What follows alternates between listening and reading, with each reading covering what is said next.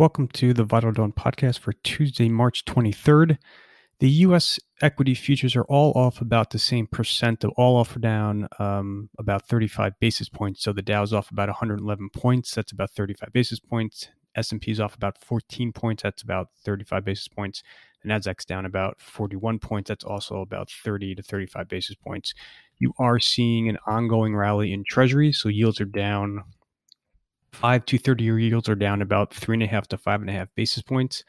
That is not translating, at least so far, into a dramatic outperformance in growth stocks versus cyclical value like you saw on Monday, but you are seeing Treasuries extend their gains. The major European indices are trading off about 25 to 30 basis points overall. You are seeing underperformance in a lot of the big cyclical value groups in Europe, so autos, basic resources, banks, and energy are all trading lower.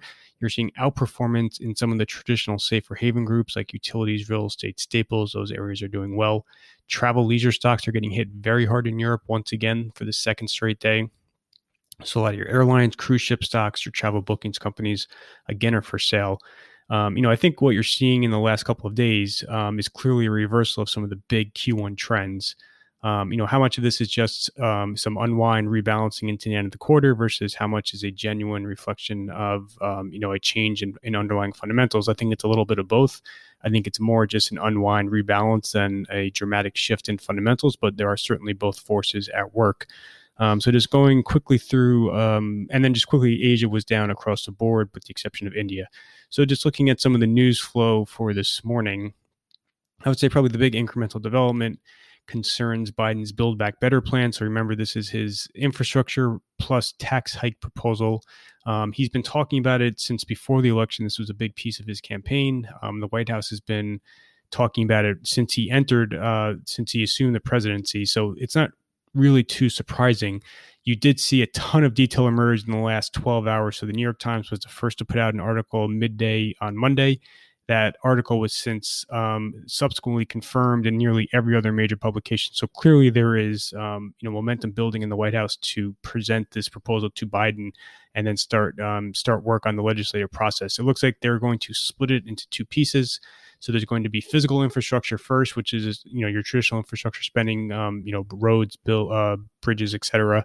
And then the second piece will be human infrastructure, which concerns a lot of childcare, education credits, etc. The numbers are relatively consistent again with what's been talked about for the last several months. So $3 to $4 trillion spread out over 10 years, and then a lot of it offset by tax hikes to pay for it. And then there's also going to be, according to the blueprint, some offsets on pharmaceutical costs. So that will be another area that they're going to target to generate some savings to help pay for the rest of the bill.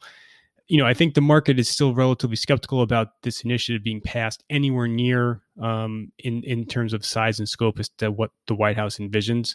It's just way too complex, way too controversial, which is why markets aren't necessarily too concerned about tax hikes, and they're also not necessarily celebrating a possible major infrastructure deal. So we'll just have to see how all this unfolds.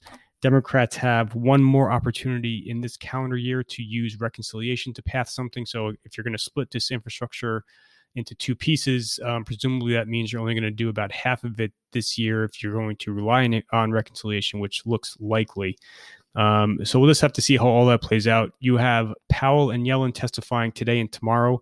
The Powell piece of that testimony should be very uneventful. Powell's prepared remarks came out last night, very consistent with his recent FOMC press conference. There shouldn't be any shift in the monetary message from Powell. The Yellen piece of the testimony could be a bit more interesting, given that obviously she's going to play a big role in formulating and then selling this Build Back Better proposal. So any commentary she'll make around spending, the sequencing of how Build Back Better will be rolled out, how she's thinking about the necessity of offsetting everything with increased taxes, et cetera.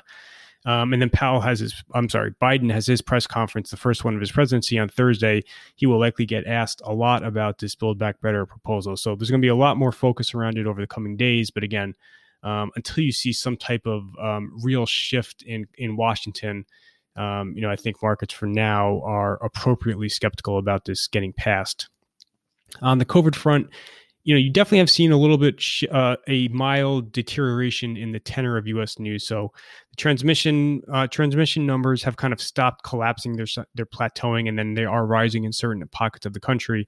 You know, there's been some, you know, the Johnson and Johnson vaccine, which was kind of supposed to really start to ship in bulk by the end of this month. That's probably going to be delayed a couple of weeks.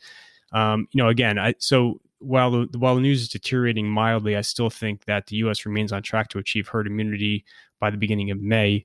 So I think, again, the U.S. outlook for COVID is still relatively bullish. You know, in Europe, it's definitely very different. You're seeing transmission stay very elevated.